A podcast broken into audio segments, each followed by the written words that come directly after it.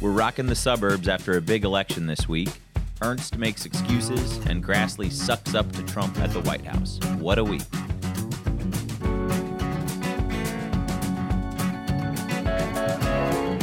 I'm Matt Sinovic, the Executive Director of Progress Iowa. And I'm Lauren McNeil, the Digital Director for Progress Iowa. Welcome to What a Week, where we break down the week's top stories. We're going to start with the biggest news of the week a decisive election on Tuesday for progressives all across the country. Um, but especially in the showing a trend in the suburbs, you had uh, Lauren, Virginia flipped both uh, the, their House and Senate. You had Kentucky a governor, a Democratic governor elected in, in Kentucky, largely based on the Cincinnati suburbs in the northern part of the state, really turning out for Democrats. Um, Pennsylvania, or, or, the Philadelphia suburbs in local governments flipping to, to the Democrats. And then here in Iowa, a lot of new progressive voices. Um, we're going to be joined by Bridget Carberry Montgomery and Matt Blake, who were elected to the Urbandale City Council. Um, as two examples uh, of that here. But what was your biggest takeaway from the election this week? I've really been following Danica Roem's kind of trajectory as an elected official over the past couple of years. She is a delegate in Virginia's House, and she's also she was the first transgender woman elected to office in the country, and all, she's now the first transgender woman reelected to an office in this country, and that is incredible and and such a great thing for our country to now have that kind of representation. And i hope that that trend continues. Yeah and i mean and and it's i mean to see to see that victory to see the, the entire state of virginia now mean i remember in 2006 when um when Jim Webb won his Senate race. Oh, Jim Webb. Right, but that was like a that was a huge upset because it was Virginia and it was the South and it was the consistent Republican state and and now you fast forward um, 13 years and they have democratic governor democratic statewides two chambers i mean it is it is a it's it's maybe not a deep blue state like a california or new york but it is a consistently democratic state when it comes to elections this has been a big shift i'm excited for what this means for the equal rights amendment because yeah. now that they have all of these um, chambers that have gone blue they have an opportunity to ratify the ERA. And I don't remember off the top of my head how many states are left that need to do that. But this just one, Greg is yeah, saying one. I think so, Virginia's it. So Virginia is, it. it. If they do it, it's law, I think. Which would be excellent and would also be such an incredible thing for like all like that's a fight that started in like the age of like Gloria Steinem and I mean, I can't I can't imagine what it's like to be Gloria Steinem anyway, but to see something that started when you were very young come to fruition so much later in your life, but still to be alive to see it. And I think that that's one of those like few victories that that you get to see in your lifetime where you've worked really hard at something and it finally happens. Yeah, it will be assuming that actually takes place because if any of these last few years have taught us anything, it, we should not, you know, we should hope for the best but prepare for the Let worst. Let me have this right? match. but no, I, uh, but it will be an incredible moment in our history um, when that gets officially uh, uh, when when that is officially ratified.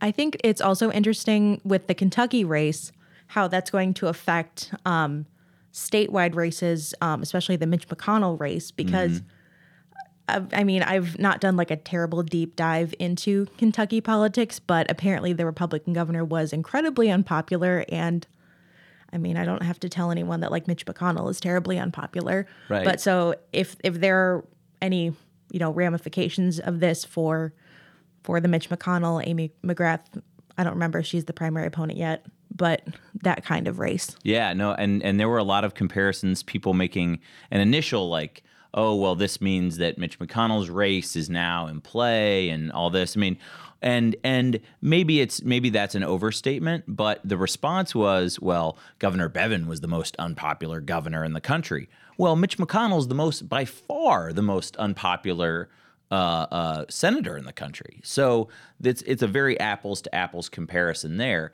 And by the way, Senator Joni Ernst is one of the top ten least popular senators in the country. So, I mean, you saw a um, in from in Kentucky.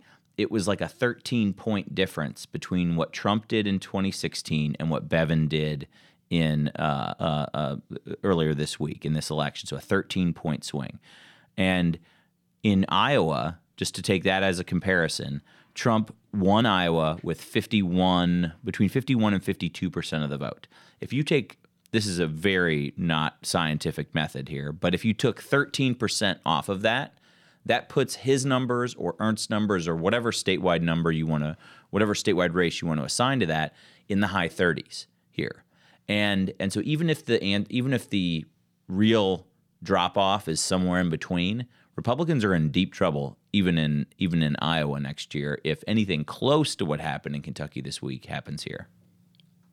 That would be a swell thing to happen in Iowa because she is also not great. Well, I just think it's indicative of something that's happening all across the country, and it is. There's a lot driven by the suburbs, but it's a lot of pe- it's people being turned off by what the Trump administration is doing. But it's also, I think, a continuation of a of an effort where it's like, okay, we really do want health care. You know, we really do want people to be able to go see a doctor without going bankrupt. That's such an odd thing to say that like that is now a controversial take that like It's yeah, not now. It was. It was five years ago. Well, I mean that like for some Republicans that like they don't run on healthcare anymore. At least like with You mean their against- like yeah, yeah, against yeah, yeah. they don't because they I mean they don't really have a leg to stand on. Right. If you've voted several times to repeal the only really existing like healthcare structure within our country that has been able to extend coverage to millions of people. And I mean, especially with Medicaid expansion, there was just something that came out this week that hundreds of Iowans would be like sick and dying without that Medicaid expansion, Right. which was a part of the ACA. Yeah, and there are still states that haven't done that. Republic, I mean, mostly controlled by Republican governors or legislatures, but like, but they haven't expanded Medicaid. We've we did that five, six, six years ago. I mean, it Sure. was like, uh, We did expand it though, and that like did lead to more coverage. And then Branstad was like, "JK, we're gonna do other stuff with this," uh, yes, he did. which is really just the Branstad method. Like, like yeah, we're gonna do this. JK, we're gonna do something else. So, in addition to the victories in Kentucky, Virginia, um, and really all over the country, we had a lot of great progressive victories here in Iowa, and we were able to talk to two newly elected members of the Urbandale City Council, uh, a suburb here in the Des Moines area, uh, Bridget Carberry Montgomery and Matt Blake. We're excited to be joined now by Bridget Carberry Montgomery and Matt Blake, two newly elected members of the City Council in Urbandale. And selfishly, I'm very glad to have them on the, on uh, the show this week because they are uh, they are members of my City Council as a resident of Urbandale. So, Bridget and Matt, welcome to What a Week. We are just so excited to have you here to be talking about these election results. There were new progressive voices who won office all over the state, um, all over Polk County. Um, so, I mean, maybe let's start with with Bridget. What was your what was your, some of your experience on the campaign trail? On the campaign trail, was there excitement about you running? Was what were you what were you feeling out there? Um, I felt a lot of excitement. Um, I never, I- probably can count on one hand the number of times that I had negative, and even negative is a harsh word, experiences on the doors. But generally, people were very excited to see um, Urbandale moving um, in a more forward direction, led by younger, more progressive people like Matt and I. Uh, for me personally, um, people were excited um, to see a qualified woman running for city council. We haven't had a woman in Urbandale on the council for eight years. And also, um, I live in Dallas County, Urbandale, and we've never had a representative on the city council. And as you're all aware, I think the suburbs are starting to trend um, a little more progressive um, after the last um, round of elections in 2018. So I think all of that worked together in in my favor. Yeah, we were we talked about that with the uh, races in uh, Kentucky, Virginia, and then some even in Pennsylvania. There's results from the suburbs there. So I think this is a it's becoming a trend. Um, Matt, what was your what did you hear as you were campaigning and knocking doors um, during during the race? Yeah, from my perspective, uh, very similar, Bridget. I think we had a lot of people excited about kind of the message that we had. We were talking about not just the typical like uh, roads and and lowering taxes and stuff, which is important, which is not something that we're saying wasn't important, but people were worried about stormwater infrastructure, climate change, the impact that flooding is having on our community. I mean, there were issues like that that were um, honestly more common on the doors than even I think the tax issue. And when it came to my candidacy in particular, uh, people like the, like that young, youthful candidate. I can't tell you how many times people were like, "Yeah, our current city council." No offense to any of the current city council people or the people that are there, a little older, and they were like, "Okay, it's it's nice to have an enthusiastic young person that wants to try to change things." So I was it was a very wonderful experience talking to. I think Bridget and I, I, I can I can literally say thousands of individuals in our community um, about what direction we want to take Urbandale. So That's you great. guys wrote in on the OK Boomer wave. um, what was that? Sorry. Oh, no. sorry. it kind of loses something if I have to say it again. But uh, I said, did you guys write in on the OK Boomer wave then? Okay, Boomer. I'm sorry, I still couldn't understand you. That's all right. It's it's a Gen Z joke that, and it's uh, fine. yeah, sorry. I uh, I'm a millennial, and even I'm like, I don't I don't get the joke. I'm sorry. well, um, so beyond that, um, what lessons can we learn from from your uh, victories that we can use going forward in 2020? Oh, we can start well, with think, well, Bridget or oh. or Matt. Well, I'll, I think I'll just go, I'll I'll take a quick crack at that. I think from the biggest lessons that I think I learned is first having a good message, solid mission, message that resonates with folks. But I think even more importantly uh, is the hard work. Bridget and I won, I would like to think, because we door knocked more folks than anybody else. And we were out there pounding pavement, making sure that we were talking to voters. And when it comes to 2020, I think that's what we're going to have to do. We're going to have to do the classic campaign tactics of going out and meeting the voters if we're going to win this in 2020. Yeah, I would completely agree with Matt. I mean, it was really just putting in the effort. But I cannot say enough about um, the volunteer base that we had around us to help us knock those doors, help us get out the word. Um, in Polk County, the investment that they are making in the neighborhood um, organizations, the neighborhood party organizations, um, I think is really paying off for um, for Polk County. Uh, the Urbandale Demo- area Democrats, Johnston Democrats, Ankeny area Democrats all stepped up to the plate and helped get these progressive candidates elected. We would not have been um, nearly as successful without um, the constant stream of volunteers that we had from August till Tuesday. And then we were also blessed with uh, presidential uh, candidate staffers helping us out um, with the GOTV efforts. But I really think the structural um, changes that um, the Polk County Dems with Sean and Judy that they are working on um, are really going to help um, us to victory in 2020. Kind of jumping off of that, uh, Bridget, what are your plans now that you've won a seat on the City Council in Urbandale? Well, I am so excited to really get my roll up my sleeves and get my hands dirty and start working on the issues that we campaigned on. My uh, primary um, campaign issue was affordable housing. It's an area that um, I have worked in uh, my entire uh, career and volunteer um, life, and something I'm very passionate about. And it's something that's desperately needed in Urbandale from affordable um, rental housing to first time home buyers to uh, affordable um, senior housing opportunities. And I am eager to get to work um, on that particular issue. Um, even coming up this Monday is a plan and zoning commission item that I know Matt and I tend to intend to um, make sure that um, we get the opportunity to to speak on, even though we've not yet been uh, been sworn in. So affordable housing is is one of the issues that I'm really um, excited to to get involved in. But there's just so many other issues. I mean, we had uh, you know two different city events already last night that Matt and I attended. Um, so it's just uh, it's already started really, and I'm excited. That's, That's great. Oh. oh.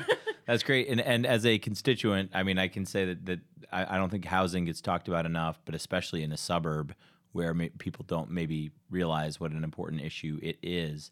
So I appreciate that, Matt. Matt, what's on your agenda for uh, your term in City Council? Well, very similar to Bridget, I also want to take a big uh, crack at trying to get affordable housing done. I will. I will probably lean a little bit more into, however, the issue of on the stormwater infrastructure and because uh, I'm a big believer in climate change. I think the evidence is all around us.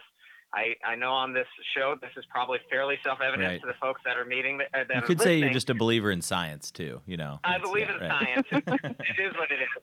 But I don't think that uh, that Urbandale is still doing everything it possibly could to make sure that we are tackling that issue. I talked to hundreds of folks that it, there would be like, oh, the creek behind our house is beginning to erode away, and we have to spend ten thousand dollars to try to fix it, and the city wouldn't help take care of it.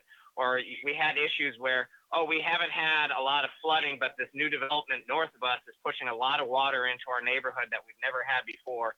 So it's issues of just kind of tack, looking at how we are developing, figuring out whether that is the correct method, and just not just every time a developer comes up to us and says, "Oh, you know, I want to build this." We need to be a little bit more methodical about how we are building our city out because growth is very important. I'm not trying to uh, say growth is bad, but we need to do it in a strategic manner that we're not harming other residents further down in the water watershed to make sure that we are we are dealing with the impacts of what increased rainfalls are going to have on our community. So I'm very pas- I'm very passionate about that. and I'm ready to jump right into that one.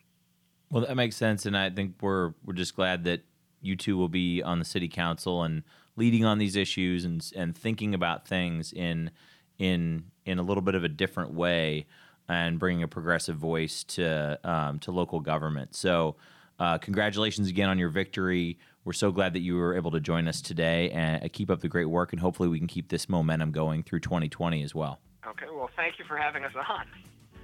Yes, thank you for having us on.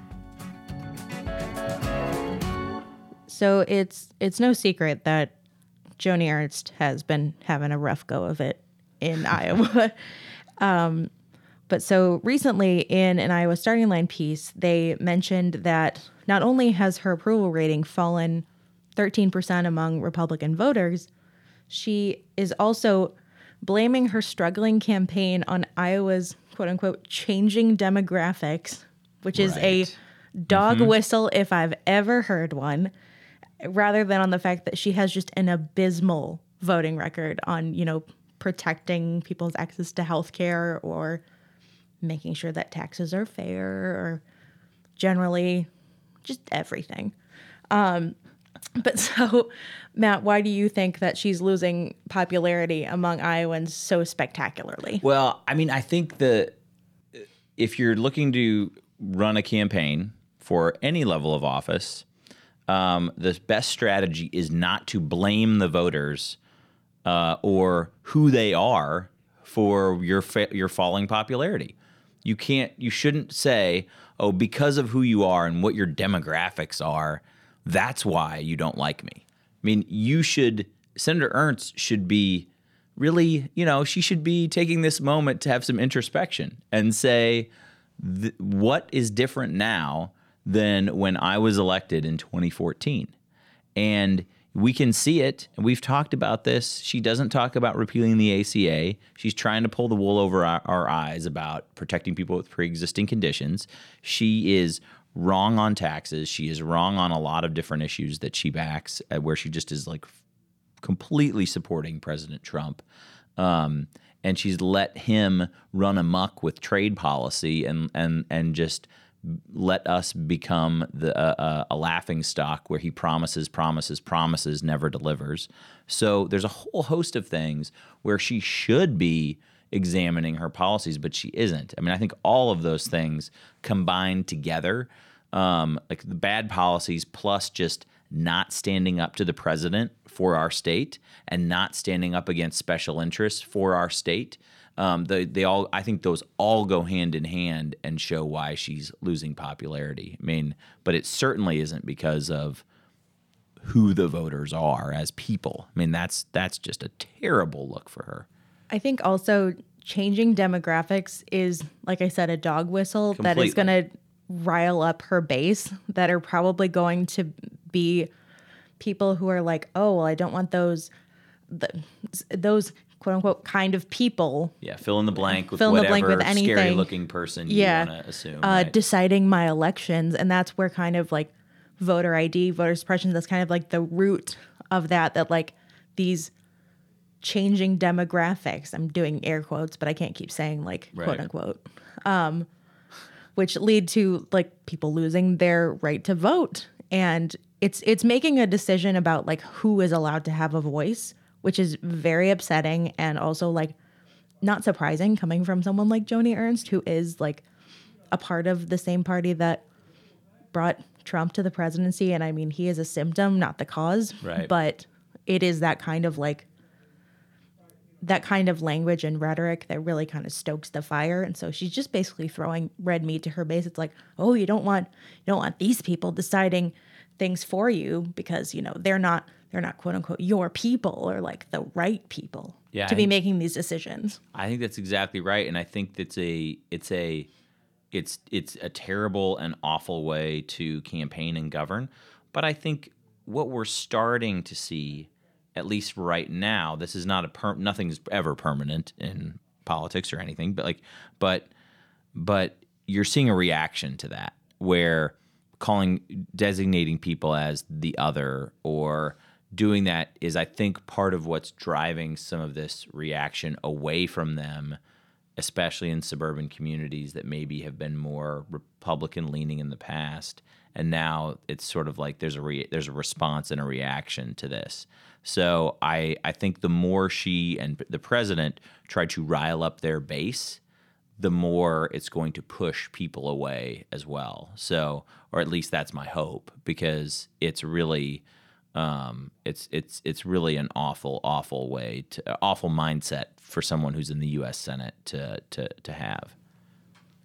So Chuck Grassley was called to the White House this week to mark a milestone in Donald Trump's uh, judicial nominee record and just tripped over himself to praise Donald Trump.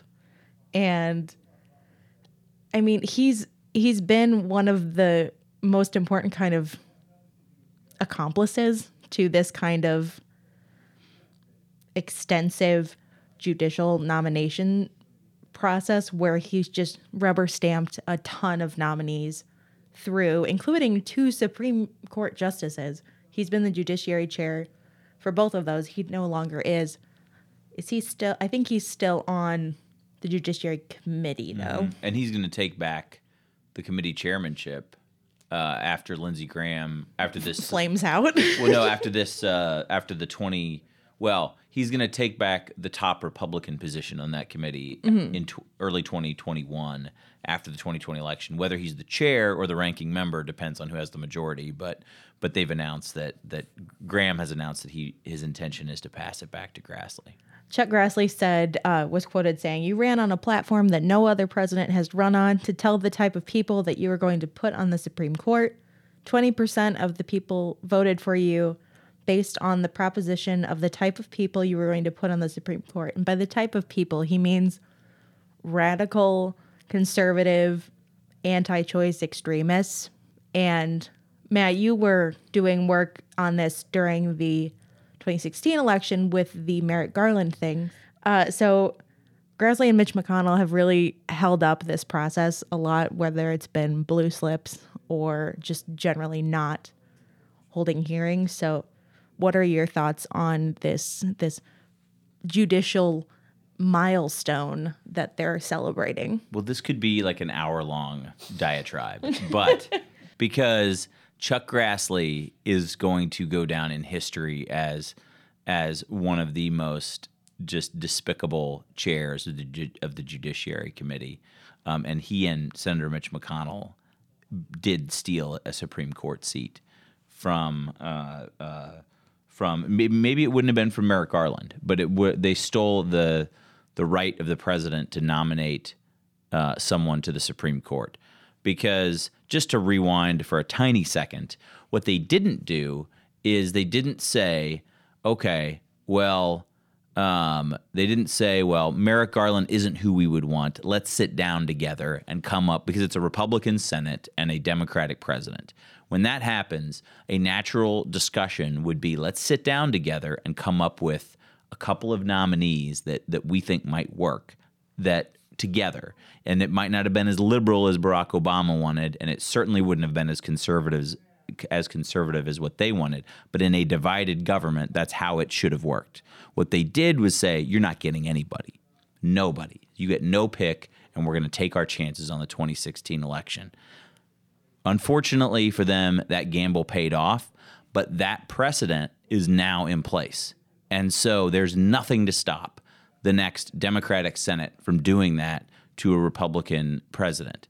And that's not the right way that we should govern but they exploded this and they just blew up a tradition of of not nonpartisan I, I don't want to like be naive about it but they just destroyed this process where the president gets to nominate a Supreme Court justice and so for for Chuck Grassley to talk about this in the White House just sucking up to President Trump is is just the latest in in his disgusting behavior on judicial nominees. Because he he went from being the most obstructionist, uh, blocking every Obama nominee uh, judiciary chair, and then the and when when when Trump became president, the the script flipped and he he flooded those nominees. He was putting them through without notice. He was putting them through, like you said, without home state support, without those blue slips that home state senators were signing off on. The American Bar Association rates every nominee, and it is almost it has been almost unheard of for them for for them to give a rating of not qualified and then a nominee to move forward. There have been several of those that they've rated not qualified. That's a bare standard of just being a qualified nominee. They don't care. They're pushing them through. They're pushing all their people through. And and so this is this is Chuck Grassley's swan song. This is his this is his legacy of perverting our courts into this completely political uh, uh, entity and just destroying any shred of independence they they they even had.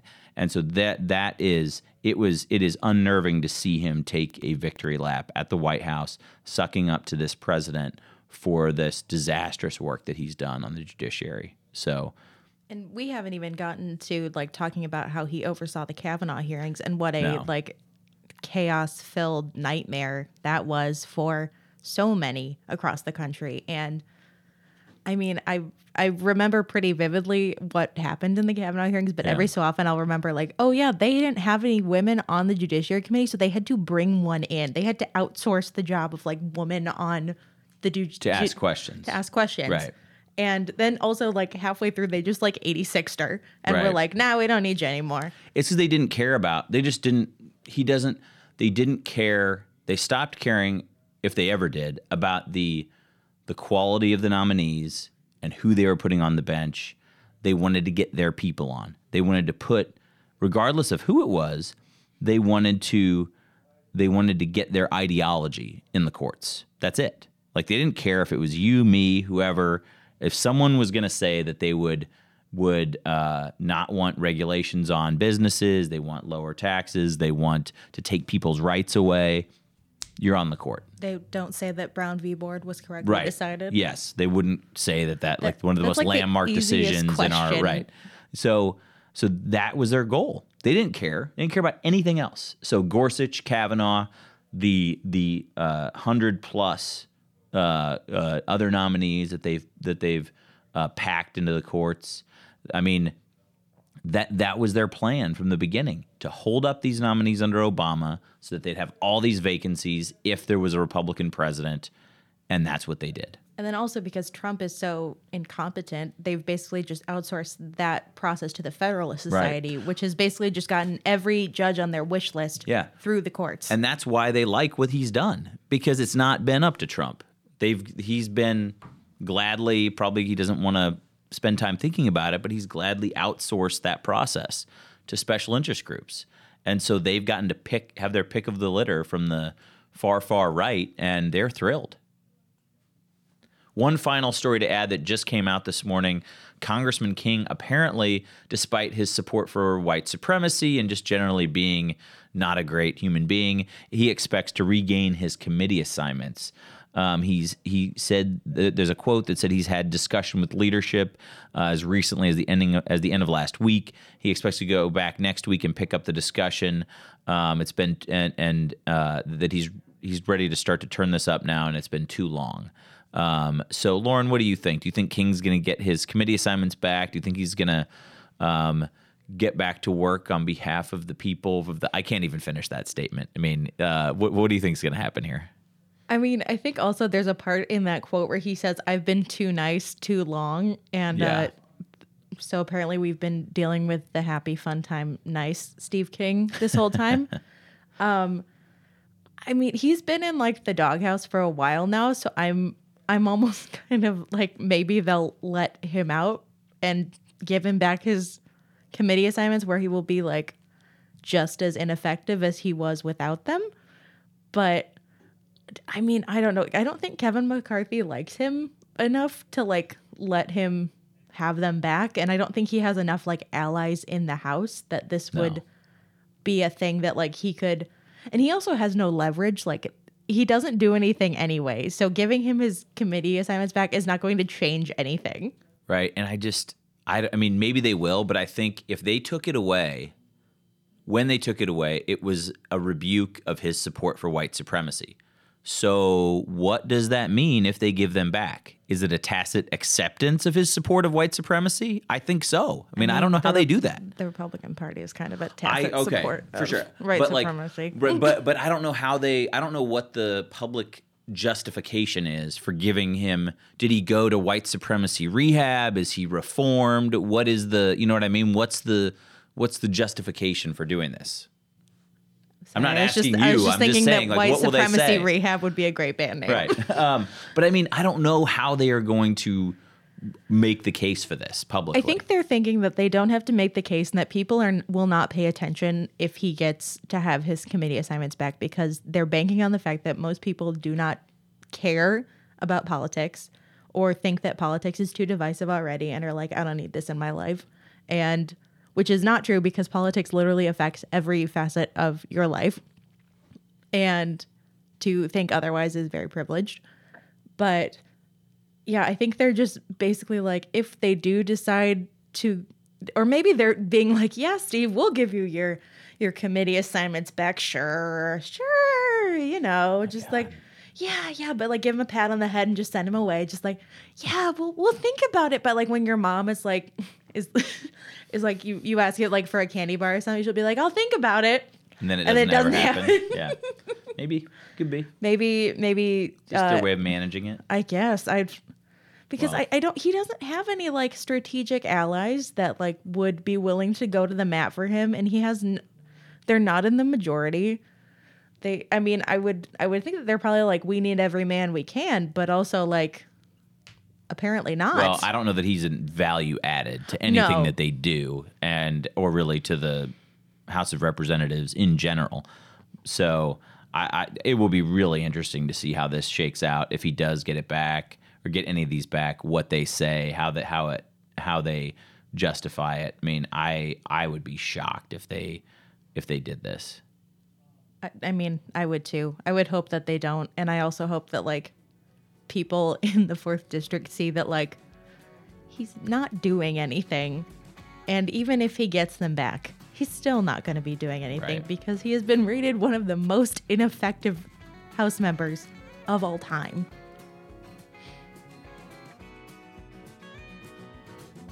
What a Week is produced by Progress Iowa as part of the Potluck Media Network and would not be possible without grassroots supporters like you. We are recorded, mixed, and edited by Greg Hallenstein. For more information, visit potluck.fm or find us on Apple Podcasts, Spotify, or wherever you get your podcasts. Be sure to leave us a five star review and subscribe. See you next week on What a Week.